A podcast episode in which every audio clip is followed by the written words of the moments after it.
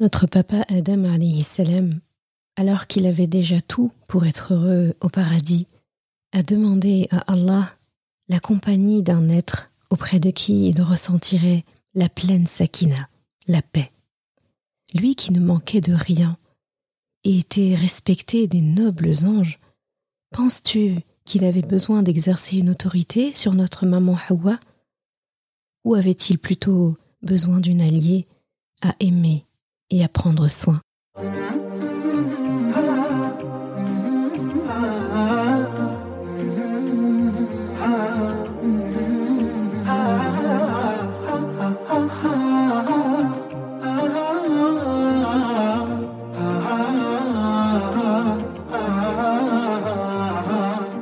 Bienvenue sur Coran de ton cœur, le podcast qui t'aide à reconnecter ton cœur à ton Coran.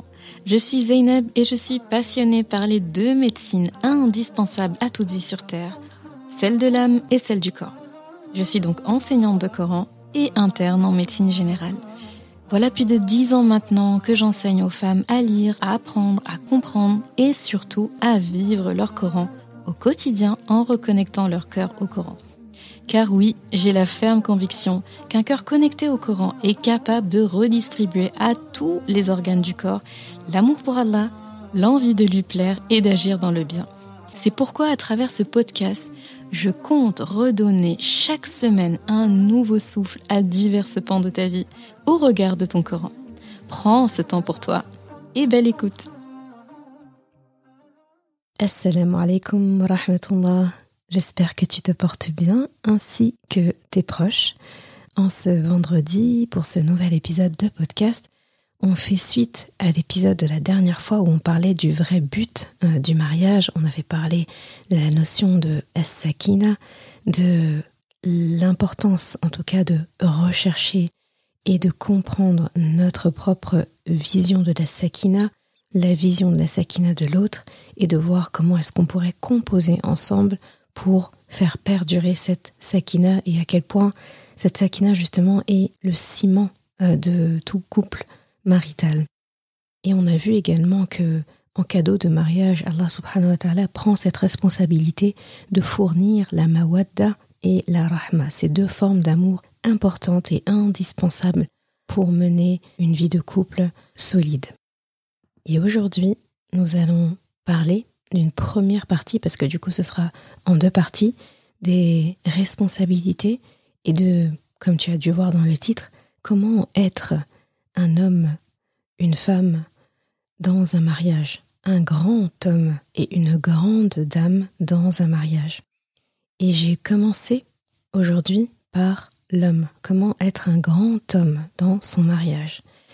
Et c'est volontaire. Comme je te disais en fin d'épisode la dernière fois, c'est volontaire de commencer par l'homme, parce qu'Allah subhanahu wa ta'ala, dans sa parole, a commencé par l'homme. Ça veut dire que cet ordre-là est l'ordre des choses, et que faire l'inverse, c'est perdre de la matière, perdre du sens, et finalement ne pas comprendre ensuite lorsqu'il y a des problèmes, des conflits, un déséquilibre, ne pas comprendre finalement par où commencer. Quand on ne sait pas où on va, on dit qu'il faut repartir d'où on vient. Et Allah subhanahu wa ta'ala commence par l'homme et tu verras aisément à quel point c'est logique. Je te laisse avec la ayah qui a motivé l'épisode du jour.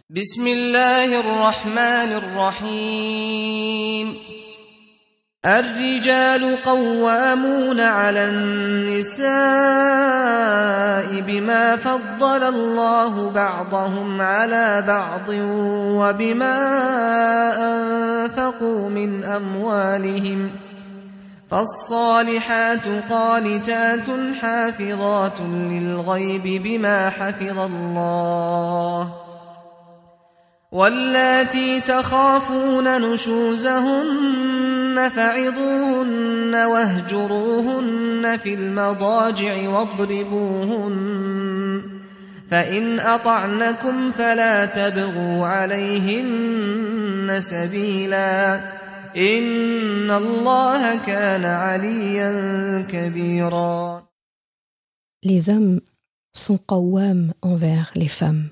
À raison de ce dont Allah a favorisé les uns par rapport aux autres. et ce dont ils dépensent de leur argent. Les femmes vertueuses sont dévotes, gardiennes du secret, en raison de ce qu'Allah a gardé. Surat An-Nisa, Aya 34. J'ai volontairement dit et mis que la première partie de la Aya qui se divise finalement en plusieurs parties afin qu'on se concentre vraiment sur le sujet d'aujourd'hui. Et on aura l'occasion bien sûr d'aborder la suite. Mais pour l'heure aujourd'hui, nous avons besoin de cette partie-là et nous n'allons pas nous éparpiller comme la dernière fois. On a essayé de rester focus pour bien comprendre en fait les enjeux parce que c'est un enjeu majeur. On a vu que le mariage est une institution majeure dans une société, majeure dans ce monde, au-delà même d'une simple maisonnée. C'est très important en fait d'entendre ce qu'Allah subhanahu wa ta'ala nous dit et pour ça nous allons découper les choses. Petit disclaimer, je tiens à préciser, ici le entre guillemets le focus, l'objectif est tourné vers les hommes. La prochaine fois, il sera tourné vers les femmes. Cela ne veut pas dire que c'est un sujet qui ne concerne que les hommes, le sujet d'aujourd'hui. Ça concerne les hommes et les femmes. Donc, je veux vraiment que ces épisodes, tous en fait, soient entendus, compris aussi bien des hommes que des femmes, des femmes que des hommes.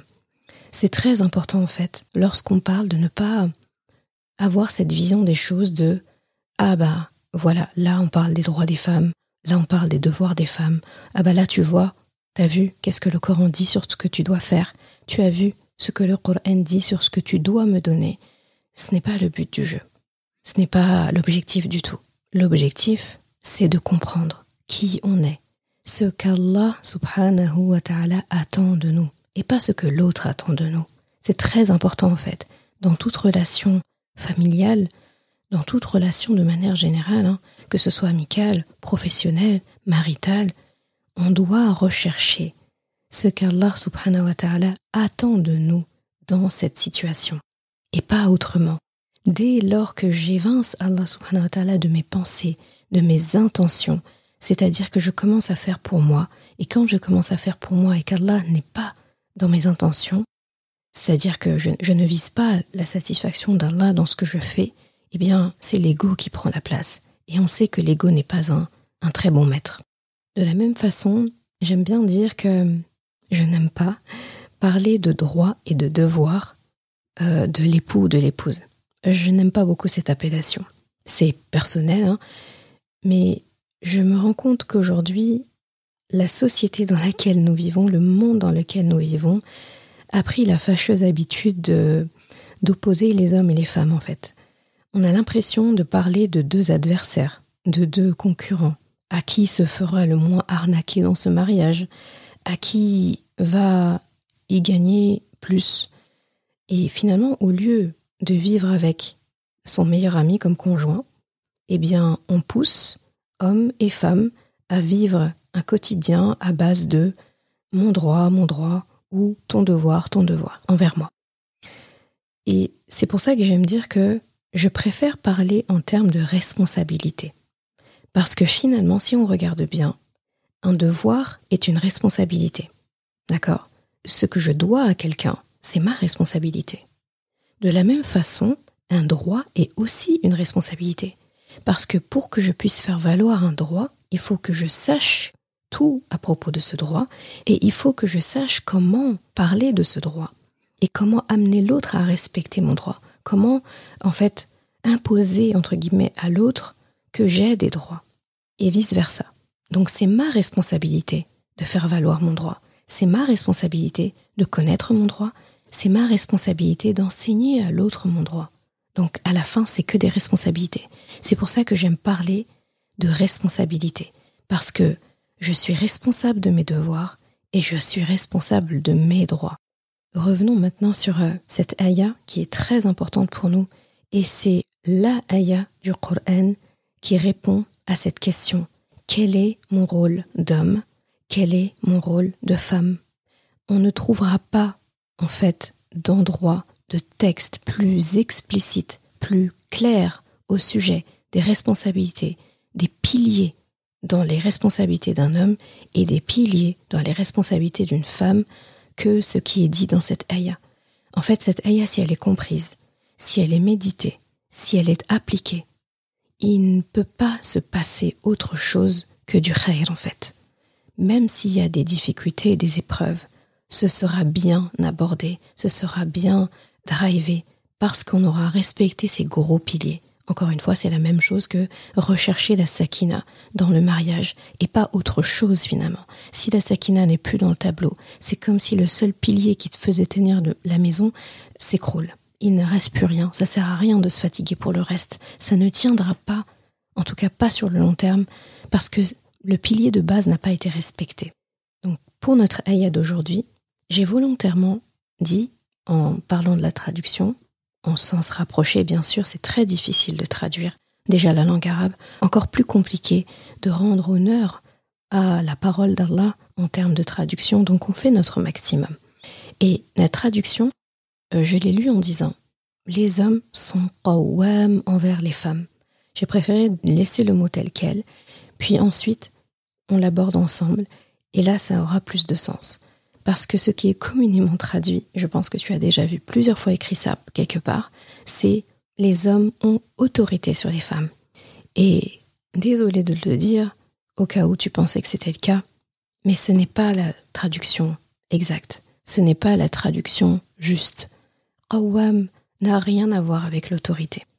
Qawwam en arabe désigne une personne qui détient une responsabilité, quelqu'un qui a la charge de gérer un travail, quelqu'un qui gère un système, quelqu'un qui doit s'occuper de ce qui doit être fait à propos de quelque chose, en prenant en compte tous les facteurs connexes.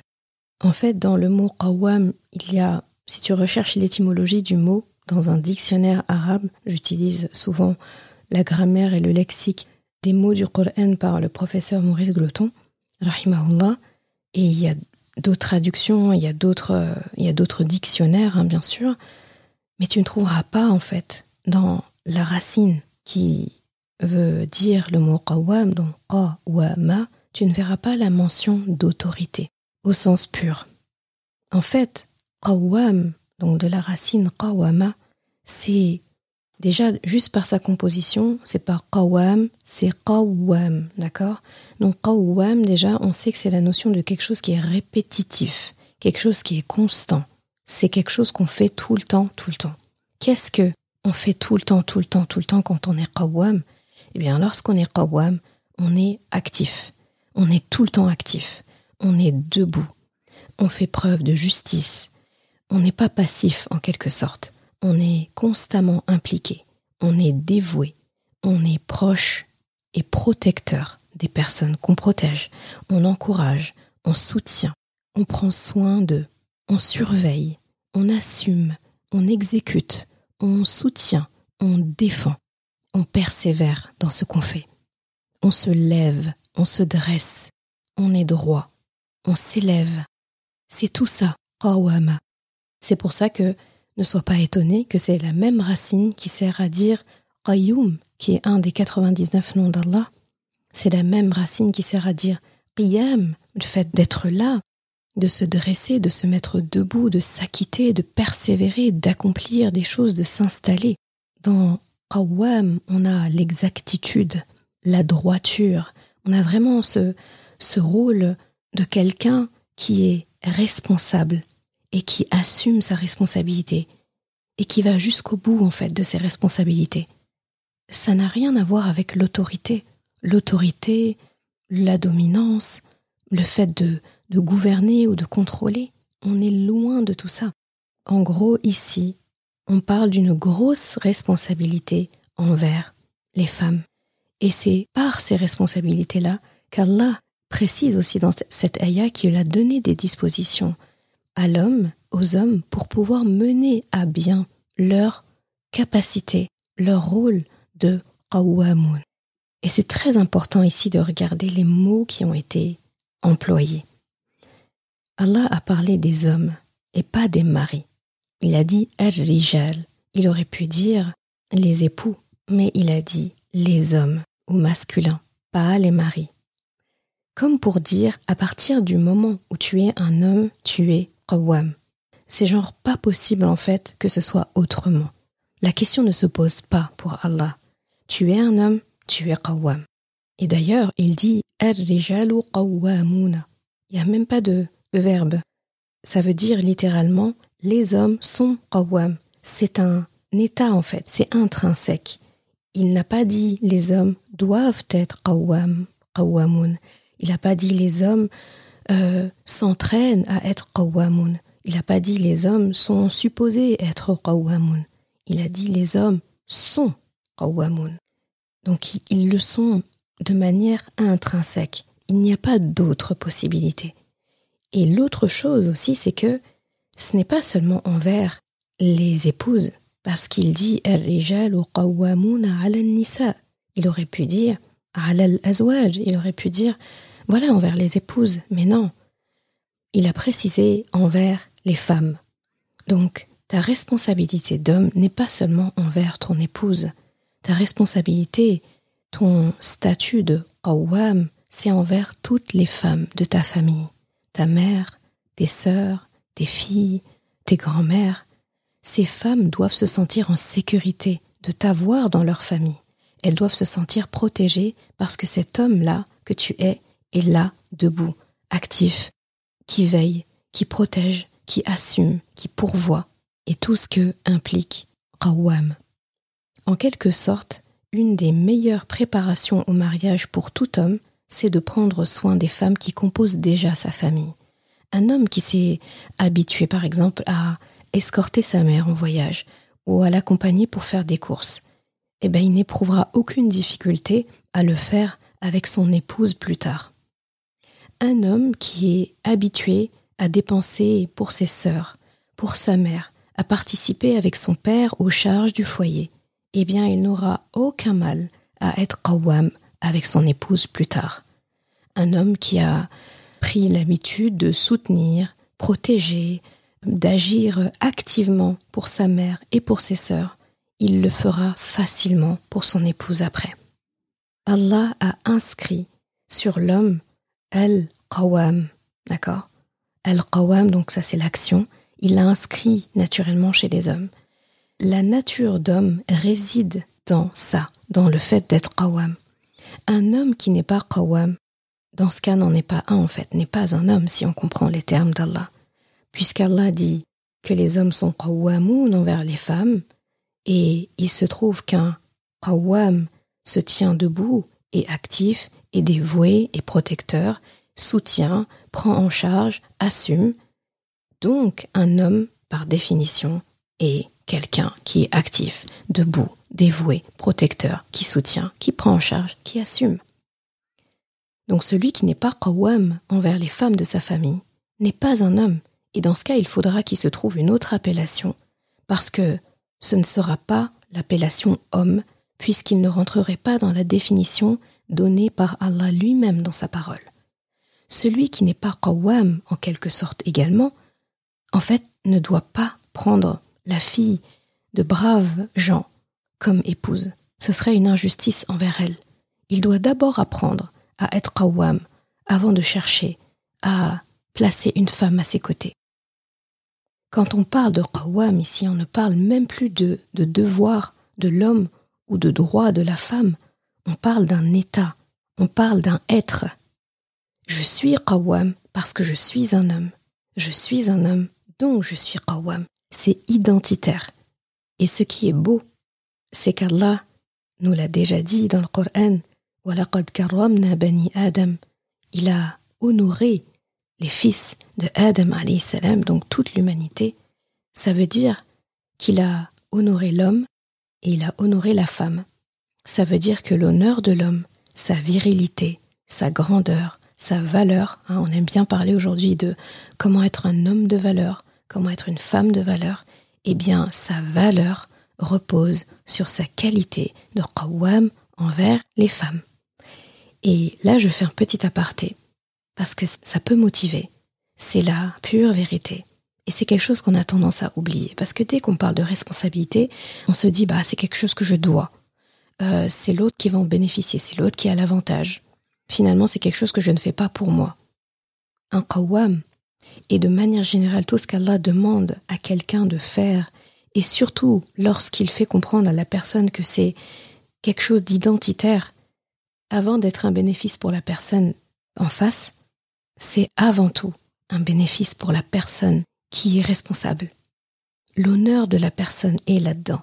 Finalement, c'est un devoir, c'est une responsabilité, mais c'est aussi un khair, une baraka, un honneur. Et le petit aparté que je voulais faire, mais là je m'adresse à ces hommes, à ces qawwam, c'est rappelle-toi toujours qu'une femme, c'est l'être qu'Allah a choisi pour porter en elle sa créature la plus aboutie, celle dont il est le plus fier, l'être humain. Il aurait pu te choisir toi, l'homme. Tu as plus de force physique, tu as plus d'endurance, donc, dans cette logique, c'est toi qui aurais dû porter cette charge de 10 kilos. Hein le bébé, le liquide amniotique qui l'accompagne, le placenta, etc. Tout l'arsenal, en gros, qui va avec une grossesse, donc qui va avec un bébé. Normalement, c'est toi qui aurais dû porter cette charge de 10 kilos pendant 9 mois. On est d'accord. Mais ce n'est pas, ce n'est pas toi qu'Allah a désigné pour cette tâche. C'est elle. Et il a eu ses raisons de faire ça. Parmi ces raisons, celle de montrer sa toute-puissance, Jalla en permettant à la femme de porter ce que physiquement elle n'aurait pas dû être capable de porter. Et toi, est-ce que ton rôle, il est plus facile pour autant, puisque tu n'as pas eu à porter l'humanité dans ton ventre? Loin de là. Loin de là. Ton rôle, en fait, il est double, il est grandiose, il est peut-être plus grand même que celui de, de cette femme il est à hauteur de ce qu'Allah t'a donné en capacité, à savoir de porter tout, de la porter elle, elle qui porte tes enfants et elle qui porte quelque part l'âme de ta maisonnée. Tu vas devoir porter tout ça. Et c'est pour ça qu'il t'a donné les dispositions physiques, mentales, émotionnelles et financières. C'est pour tout ça en fait parce que tu vas en avoir besoin pour être qawwam. Sans ça, tu ne pourras rien porter, ni toi-même, ni ta famille. Et j'aime dire que tout ça, c'est un héritage direct de notre ancêtre masculin, Papa Adam salam. Rappelle-toi, rappelons-nous tous qu'il avait tout au paradis. Il avait tout ce dont il avait besoin déjà. Mais malgré tout, il a ressenti un manque, un manque de compagnie. Pas une compagnie euh, qu'il pouvait dominer, contrôler, ou sur qui il pouvait exercer une autorité. Il n'avait pas besoin de ça. Allah lui a quand même, a quand même demandé aux anges de se prosterner devant lui. Allah a demandé à Adam salam d'enseigner aux anges le nom de tout. Donc il a été un enseignant. Il a été le maître des anges pendant qu'il était au paradis. Et quels êtres sont plus grands, plus nobles que ces anges? Qui en fait est plus noble qu'un ange? Eh bien Allah, à un moment donné, a placé au-dessus des anges Papa Adam salam, notre papa. Donc, quelqu'un qui a déjà tout ça, qui vit au paradis, qui jouit de toutes les dispositions qu'un être humain aimerait avoir, il se sent incomplet il se sent seul, il sent qu'il lui manque quelque chose. Donc ce n'est pas d'une compagnie qui pouvait dominer qu'il recherchait ça, il l'avait déjà. Il avait déjà cette possibilité-là. Non, il a réclamé une compagnie avec qui il pouvait marcher dans la vie, avec qui il pouvait s'élever, avec qui il pourrait se sentir véritablement homme, véritablement qawwam, parce qu'il prendrait soin d'elle, s'assurerait qu'elle ne manque de rien, s'assurerait qu'elle soit heureuse. Et là, son réservoir d'être humain masculin serait rempli enfin. Et mashallah, dans le Coran, on a des exemples d'hommes qawwam. Je pense à une scène qu'on a déjà parlé dans le podcast, à savoir celle de Moussa alayhi salam, lorsque il voit ces deux jeunes femmes en sortant du désert auprès d'un puits qui ne veulent pas s'approcher d'un troupeau d'hommes qui sont en train de, prendre euh, tout l'espace, euh, qui, qui s'éternisent à côté du puits, qui n'ont vraiment pas la galanterie de les laisser. Donc elles attendent que tous ces hommes partent, comme elles ont l'habitude, puis ensuite elles font le travail pénible d'abreuver toutes euh, leurs bêtes parce que leur père est âgé et ne peut pas s'acquitter de ça. Moussa salam il voit la scène de loin. Qu'est-ce qu'il fait? Il se lève, il va les aider, il leur dit C'est quoi C'est quoi le problème? Quelle est votre demande? En gros, pourquoi est-ce que vous attendez là comme ça? Et elles répondent Notre père est âgé, nous ne voulons pas nous mélanger à ces hommes. Moussa salam, il se ferait un chemin.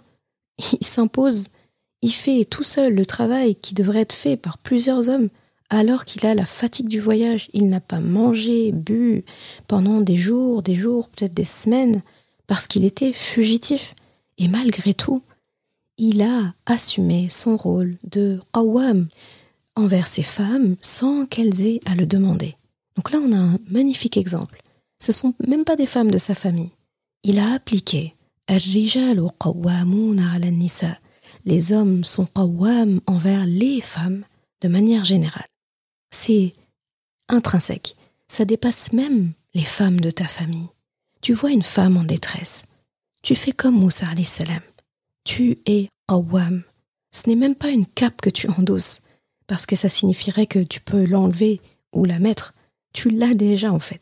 C'est ta seconde peau. C'est comme ta peau. Tu es qawwam déjà. C'est comme ça. C'est Allah qui l'a dit. Eh bien, l'exemple de Moussa salam est très beau. Il se trouve ensuite qu'il s'est marié avec l'une d'elles, mais son statut de qawwam l'a précédé en fait. Et il se trouve que cette femme-là, comme je l'avais déjà expliqué dans un podcast, cette femme a implicitement demandé à son père de la marier à Moussa salam parce qu'elle a vu en lui les qualités qu'elle recherchait sûrement chez un homme. Et en tout cas, la nature de Qawwam chez Moussa salam était flagrante, manifeste pour elle. Donc il remplissait déjà les critères. Et en plus de ça, il était fort, en plus de ça, il était digne de confiance. Alors, il a vraiment rempli le rôle que doit avoir un homme qui est, par essence, Qawwam.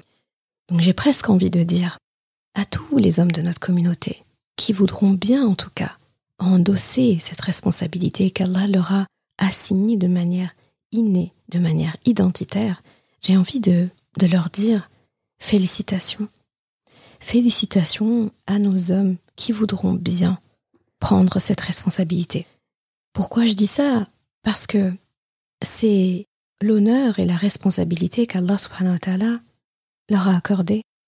C'est des félicitations d'accepter de partager l'héritage de notre papa Adam salam. Il nous a ouvert la voie de ce que est un homme qawwam. C'est lui qui a ouvert la voie. C'est lui qui a demandé à Allah subhanahu wa ta'ala de lui donner sous sa protection quelqu'un avec qui il pourrait exercer le rôle de Qawwam. C'est très beau. C'est comme si, tant qu'il n'avait pas cette compagnie de maman Hawa salam, eh bien, c'est comme si il avait une partie de lui qui ne peut pas s'exprimer. Et quelque chose qui ne s'exprime pas se tarit. C'est comme un muscle qui fond, un muscle qui n'est pas sollicité. Bah, il est flasque, il se ramollit, il n'est pas, il n'y a pas de tonus. Et papa Adam ne voulait pas, en fait, que cette partie de lui qu'il sent, qui bouillonne en lui, qui a ce besoin de s'exprimer, ne puisse pas le faire. Et pour cela, il lui fallait la compagnie de cette femme qu'il a tant aimée, qu'il a tant chérie, pour pouvoir justement appliquer, exercer sa responsabilité de qawwam. Et c'est de ça, c'est de ce couple-là, d'un homme qawwam sur une femme, qu'est née toute l'humanité. C'est très fort. Donc la dernière fois quand je parlais de cette grande institution du mariage qui a démarré avec papa Adam et maman Hawa, je n'en avais même pas assez dit, puisqu'en fait, cette qawama de papa Adam salam envers notre maman Hawa salam, eh bien, c'est ça qui fait qu'aujourd'hui nous sommes là. S'il n'y avait pas des hommes qawwam dans notre lignée, dans notre humanité, l'humanité ne tiendrait pas. Et si tu regardes bien les déstabilisations qu'il y a dans le monde, les problèmes qu'il y a dans ce monde, dans les couples et dans les relations de manière générale, très souvent, c'est du fait que des hommes n'ont pas été qawwam. Et c'est pour ça que je démarre avec ça, parce qu'Allah a démarré la ayah avec ça.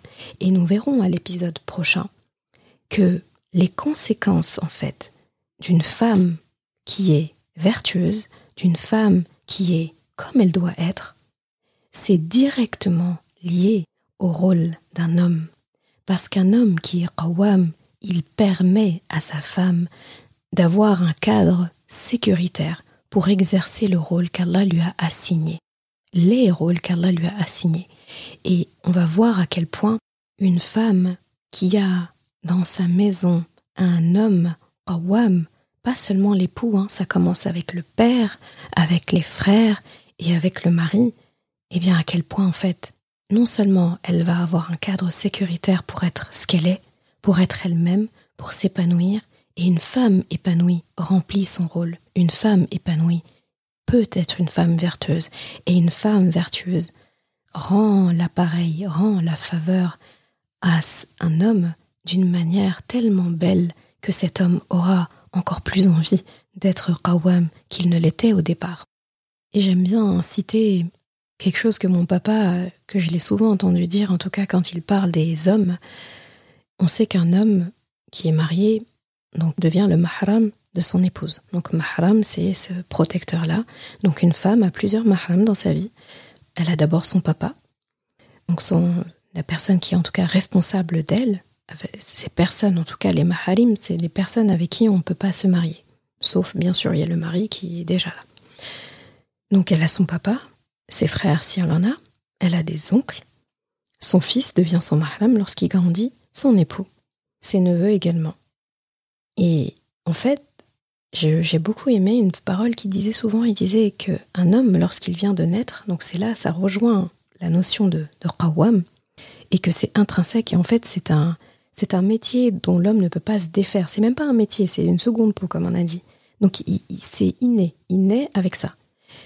Et en fait, il dit, il dit, tu sais à quel point c'est important, il dit, un homme, lorsqu'il naît, un être humain, un garçon, lorsqu'il vient au monde, automatiquement, il devient mahram. Il naît et il arrive avec le rôle de mahram. Il est né d'une mère, donc si sa mère est encore vivante, il est son mahram déjà.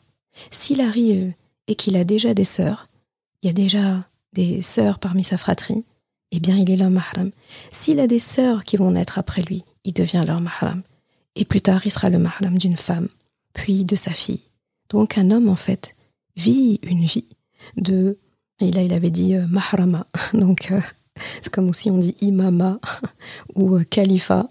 Il dit mahrama. Donc, il y a, y, a, naturellement ce rôle de mahram. Il peut pas s'en défaire, en fait. Et un rôle de mahram, ça implique des choses. Une femme, normalement, lorsqu'elle doit voyager, elle se fait escorter. C'est pas une contrainte. C'est une femme pour qui Allah voit tellement de valeur, tellement de préciosité, il protège Allah subhanahu cet être à qui il a fait tant confiance pour porter l'humanité. Eh bien, à tout prix, il faut préserver cette personne. Donc, lorsqu'elle doit s'éloigner de sa maison, lorsqu'elle doit prendre une longue distance, eh bien, il impose au mahram, c'est pas à la femme qu'il impose de voyager qu'à mahram, c'est au mahram qu'il impose de veiller à ce qu'elle s'en aille et ce qu'elle revienne en sécurité. D'accord? Et un homme, donc lorsqu'il naît, il est mahram, et un mahram, c'est, c'est pas, c'est pas la, les vacances. Donc, euh, c'est tout ça en fait. C'est s'assurer de sa protection, la soutenir financièrement. Une femme dans sa famille, financièrement, elle doit sentir en fait la main, comme une expression dit, elle doit sentir la main de son mahram, de son père, de son frère, de son fils lorsqu'il sera grand, de son époux. Elle doit sentir la main qui pourvoit, la main qui donne, en fait, qui assure financièrement, qui assure physiquement. Cette personne, elle est là, elle est debout, elle est là. C'est exactement ça en fait.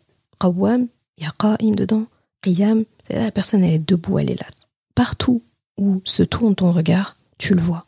Tu vois cette personne.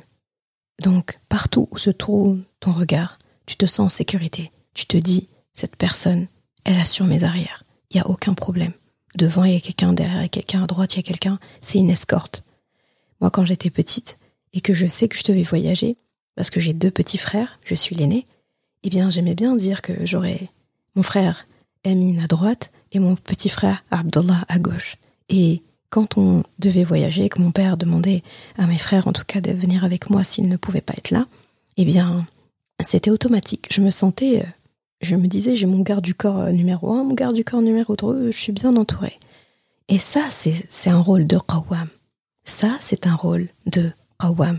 Et quand je regarde l'éducation que mon père a donnée à mes frères, eh bien, il a tout dirigé par rapport à ça il a énormément insisté sur le bon traitement qu'il devait avoir envers moi et mes sœurs.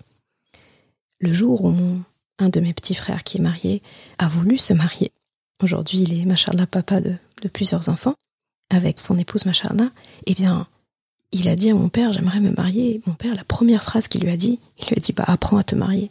Il a dit, mais comment je vais apprendre à me marier alors que je ne suis pas mariée? Il lui a dit, combien il y a de femmes dans ta famille? Il a dit, bah, j'ai maman, j'ai Zainab et mes deux autres sœurs. Et il dit, bah, t'en as quatre. Dans ta maison, t'as quatre personnes avec qui t'entraîner.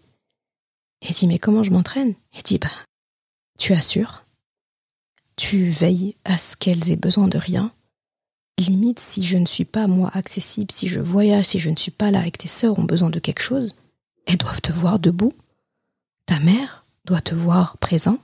Tu dois les protéger, vérifier que tout va bien, assuré. Tu dois être debout. C'est-à-dire, limite, tu me secondes. Si je ne suis pas là, t'es là. Si je suis là aussi, t'es là.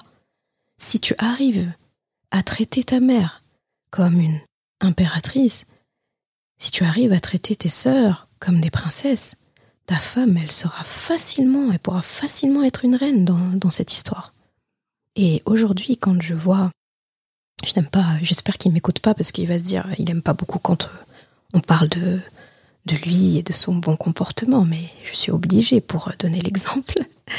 Et eh bien quand je vois aujourd'hui Tabarakallah, sa manière de se comporter avec euh, son épouse, avec ses filles, et comment il s'est comporté avec moi alors que c'était mon petit frère, j'ai toujours senti sa présence comme un grand frère, alors que c'est mon petit frère. Quand il est à côté de moi, quand il est quelque part où je suis là aussi, je sens la sécurité, je sens la même sécurité que j'ai quand mon père est là. Et ça, ça n'a pas été possible autrement que par la prise de conscience de je suis Rawam. C'est l'honneur qu'Allah m'a donné. Je suis content d'assumer ce rôle.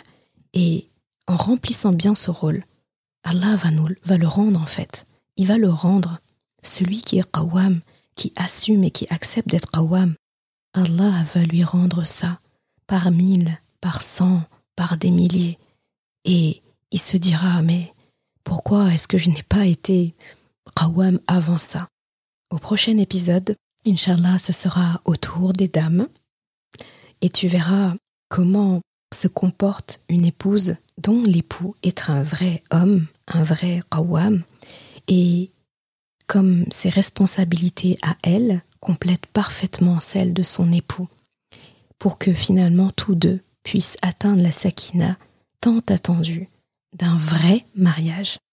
Je te dis à vendredi prochain pour un nouvel épisode et je demande à Allah subhanahu wa ta'ala de faire de nos hommes, de tous les hommes de notre communauté, des hommes qui sont heureux de l'être, qui voient leur épouse et que leur épouse aussi voit comme des alliés, comme des compagnons, comme papa Adam et maman Hawa se regardaient comme deux êtres qui sont complémentaires et qui cheminent vers Allah subhanahu wa ta'ala, eux contre le reste. Amin ya Rabbal Alamin. Merci d'avoir écouté cet épisode. Et comme toujours, si ce podcast t'a apporté du bien, alors une chose à faire, t'abonner pour ne rien rater Et si il te semble pouvoir être utile à d'autres personnes, sens-toi libre de le partager et même de laisser un commentaire et la note de ton choix sur ta plateforme d'écoute préférée. Ce sera une belle manière de me faire savoir que ce podcast doit continuer et être écouté par le plus grand nombre. Je confie à Allah subhanahu wa ta'ala le soin de préserver ta foi, ton honneur et ton cœur. Je te laisse à présent passer un bon moment avec ton Coran et je te dis à vendredi prochain pour un nouvel épisode. Assalamu alaikum wa rahmatullah.